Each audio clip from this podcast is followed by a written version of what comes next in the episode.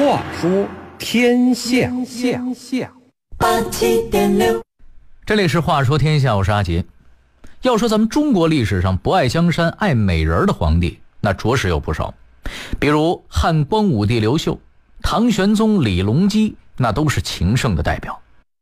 而情圣君主在国外也不乏其人。很多人都知道，一九三六年，英国国王爱德华八世为了能和爱人长相厮守，即位不到一年就宣布退位。因此，他口吃的弟弟乔治六世才会接替王位。也正是如此，今天依然超长待机的伊丽莎白二世才有机会接替口吃父亲，成为女王。这有点扯远了哈，咱们继续回到爱德华八世的浪漫佳话上来。其实很多人可能不知道，在这段舍弃江山娶美人浪漫故事的背后，其实啊，还隐藏着一个不可告人的秘密。这又是什么呢？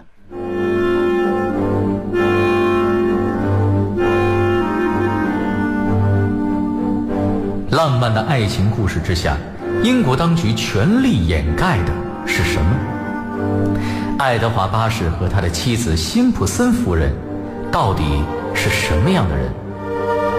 为什么美国总统罗斯福要下令秘密监视他们？英国前国王为什么会成为希特勒的座上宾？话说天下，阿杰跟您聊聊情圣英王的退位之谜。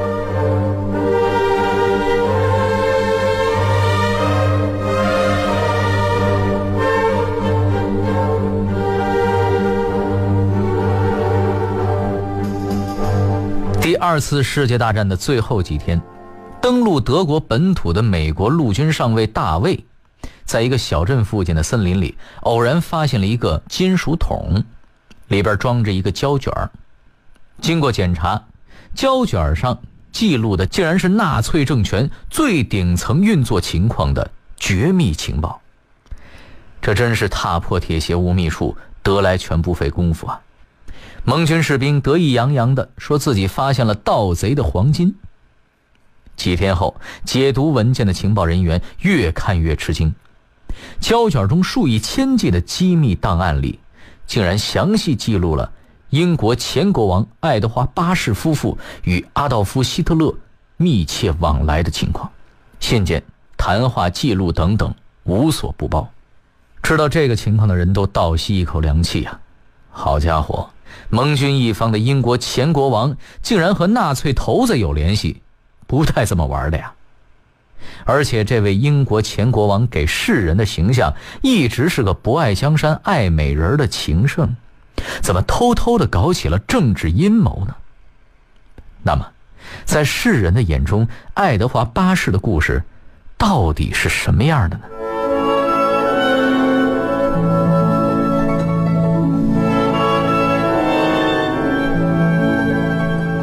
一九三一年，还是威尔士王子的爱德华八世，在一次狩猎时结识了比他小两岁的美国女人辛普森夫人。辛普森夫人美丽聪明，穿着入时。虽然她结过两次婚，但当时还是单身汉的威尔士王子觉得这个女人具有强烈的吸引力，俩人很快就坠入了爱河。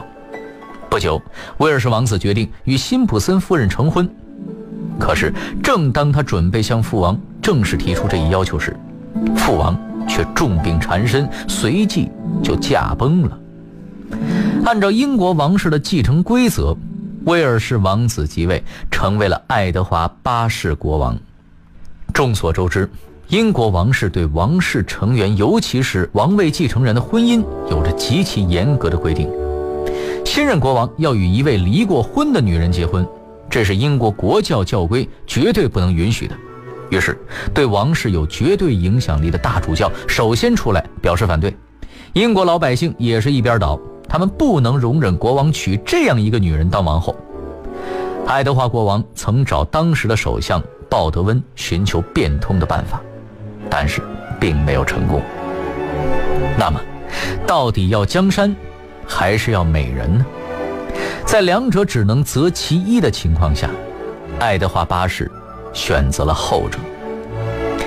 一九三六年十二月十日，他毅然地在退位书上签字，并通过电台向民众宣读了告别书，正式从王位上退了下来。几个月后，爱德华与辛普森夫人在法国结婚，爱德华的头衔被确定为温莎公爵，辛普森夫人则变成了公爵夫人。英国民众有惋惜的，更有叫好的。总之，温莎公爵的爱情故事被世人传为一段佳话。和他的前辈相比，维多利亚女王不苟言笑，爱德华七世阴森可怖，乔治五世严肃正经，而他完全是个重情重义的皇家骑士范儿。这让他在民众中增加了不少印象分。嘿，您说说，这为爱退位还真是好处多多哈。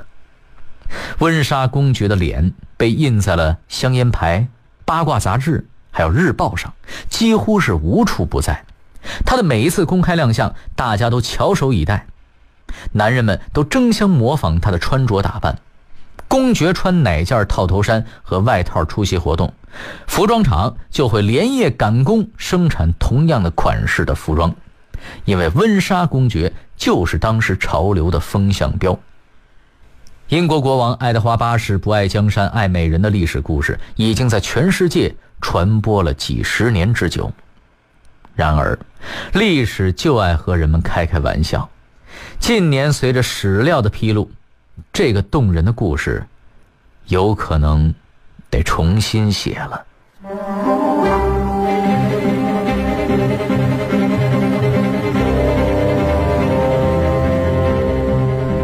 爱德华八世的退位和希特勒有什么关系？温莎公爵夫妇又是怎么和纳粹搭上了关系的呢？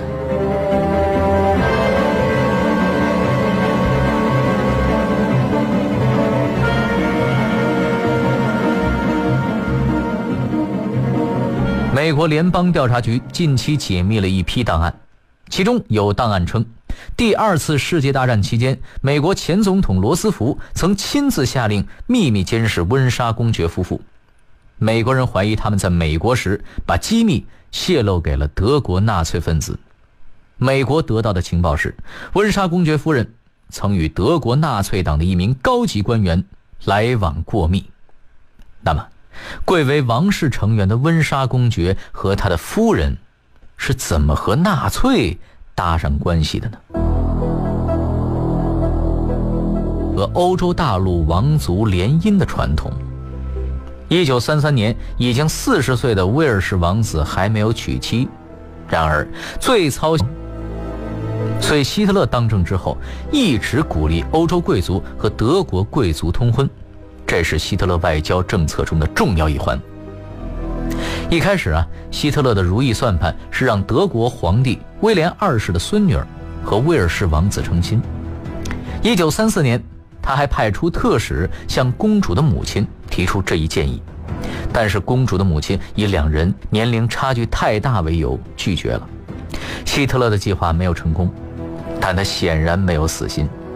上世纪三十年代初，许多德国贵族活跃在英国上流交际圈中，这可那些奢华的晚宴和派对上，经常有威尔士王子的身影。有一次晚宴上，德国大使对威尔士王子照顾有加，当他得知王子喜欢吉普赛音乐时，便叫来伦敦当地一家匈牙利餐厅的著名吉普赛乐队给晚宴助兴。还特别将一个叫里宾特洛普的德国人介绍给英国未来的国王。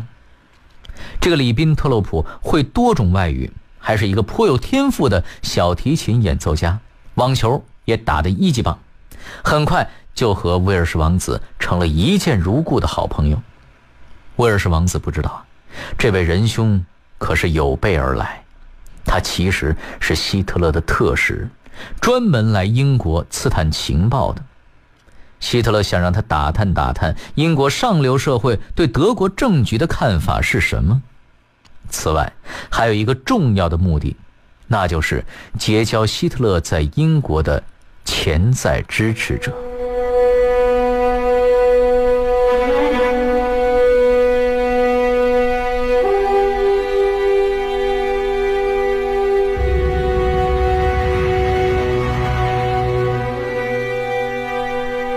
王子显然是纳粹争取的最佳对象。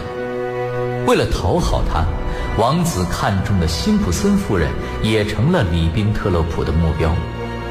据说有一段时间，里宾特洛普每天都会向辛普森夫人送上十七只康乃馨。那么，威尔士王子会因此成为希特勒的粉丝吗？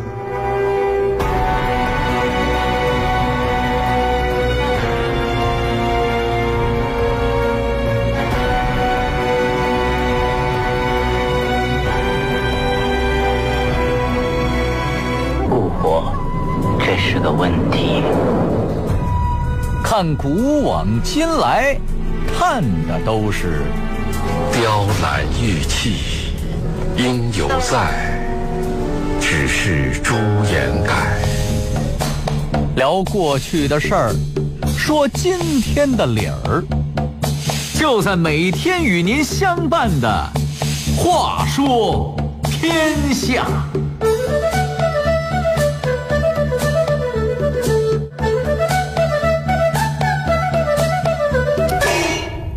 里宾特洛普发给希特勒的电报中说：“毕竟王子是半个德国人，尽管英德双方在一战之间是敌人，但能说一口流利德语的威尔士王子对德国还是保留着一份不可磨灭的感情。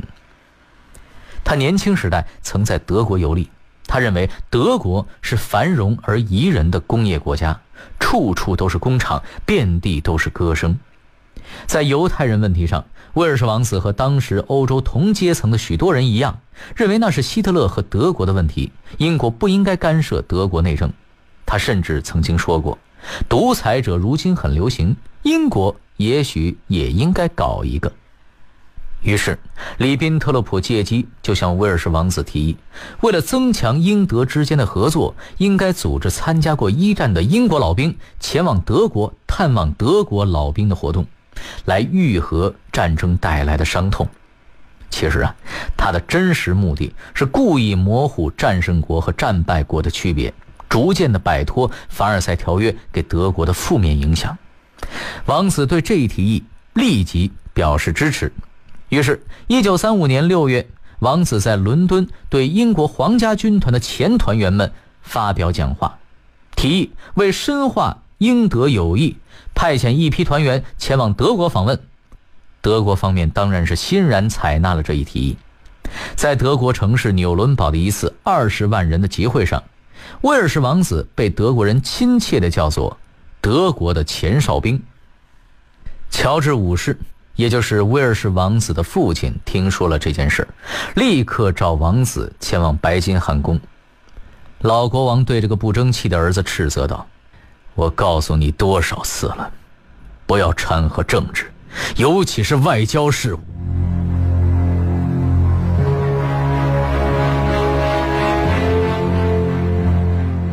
一九三六年一月二十日，乔治五世病逝，威尔士王子继位，成为了爱德华八世。三月七日。乔治五世尸骨未寒，希特勒就公然违反了凡尔赛条约，授意德国军队开进莱茵河非军事化地区，而英法两国都不约而同地选择了按兵不动。见英法两国都没有反应，希特勒终于脱下了羊皮，释放出了内心的狼群。现在看来啊。英法如果能够及时采取行动，阻止德国撕毁条约，联合所有反德力量制裁德国，或许啊能遏制希特勒的野心。但是爱德华八世及时的命令首相鲍德温不许干涉德国内政，甚至以退位相要挟。希特勒松了一口气，后来他承认。进军莱茵河非军事化地区之后的四十八小时，是他一生中最惊心动魄的时光。接下来的几年，希特勒一步步贯彻不流血的胜利的方针，重新占领萨尔地区，重建军备，收回莱茵河，联合奥地利，将苏台德地区纳入纳粹的版图。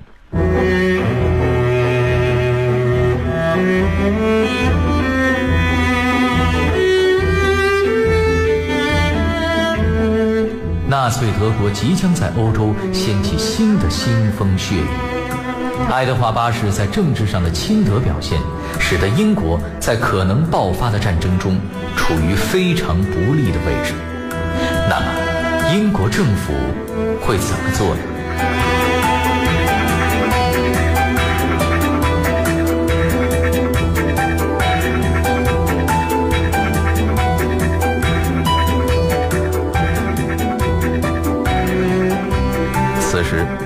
爱德华八世感受到了两方面的压力：一个是他想让自己的爱人辛普森成为王后的愿望基本没可能实现了；第二个就是自己亲纳粹的政治取向和英国国王这一身份极不相配。这两股压力都让他在国王的宝座上如坐针毡。终于，在双重压力之下，他选择了退位，而为了爱情。则成了他体面退位的理由。一九三六年十二月十一日，爱德华八世在温莎城堡中通过无线电向全国发表了退位演说。他说：“你们都知道我选择退位的原因，我希望你们能够理解。我已经做出了决定，我也不会忘记大英帝国，请你们相信我。”如果没有我爱的女人在身边给予我帮助和支持，我不可能担负起国王这份沉重的职责，所以，我选择放弃王位。退位之后的爱德华八世成了温莎公爵。一九三七年六月三日，温莎公爵和辛普森在法国卢瓦尔河畔的坎德庄园城堡举行了小型婚礼。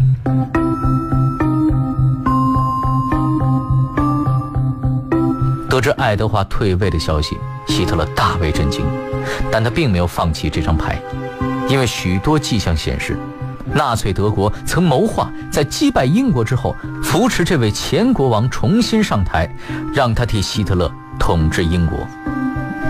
一九三七年十月，已是温莎公爵的爱德华和妻子访问德国，在十二天的行程中，他俩被奉为上宾。享受到了乐队伴奏、人群欢呼和屈膝礼的待遇，辛普森夫人也被尊称为王妃殿下。在希特勒的山庄里，公爵夫妇和希特勒进行了长达五十分钟的私人会谈。会晤结束之后，希特勒亲自将客人送到汽车旁，双方依依不舍地道别，甚至还不忘互致纳粹举手礼。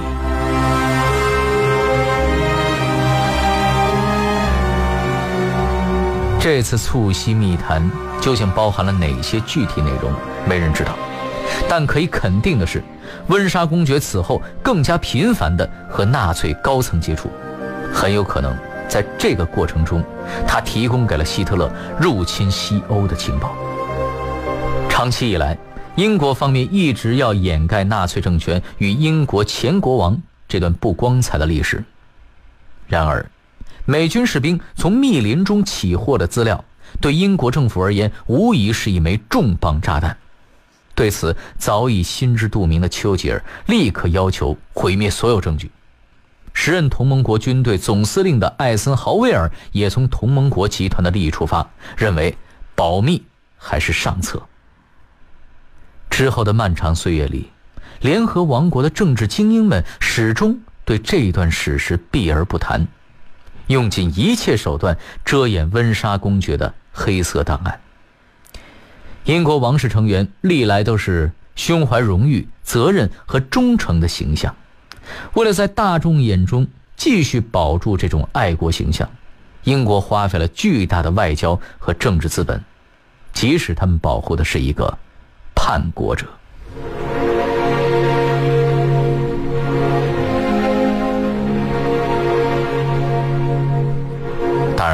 温莎公爵始终否认自己是纳粹分子，高层的涂脂抹粉更令他有恃无恐。二战之后，他迅速恢复了在上流社会的地位，还过上了漫游世界的自在日子，直到1972年在巴黎去世。这个曾被同胞排斥和敌人把酒言欢的男人，如今依然位列温莎王朝的花名册之中。德国戏剧家席勒有一出著名剧作叫做《阴谋与爱情》，给温莎公爵的这段故事命名很适合，因为他的退位当年是以爱情的名义，可如今我们才知道，其实啊，这是阴谋的代价。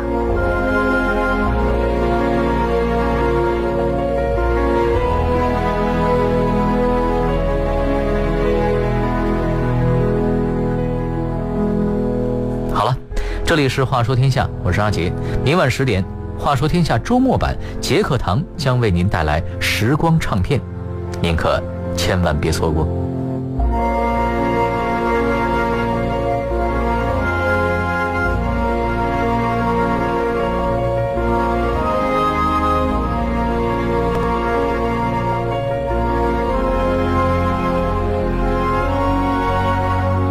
八七点六。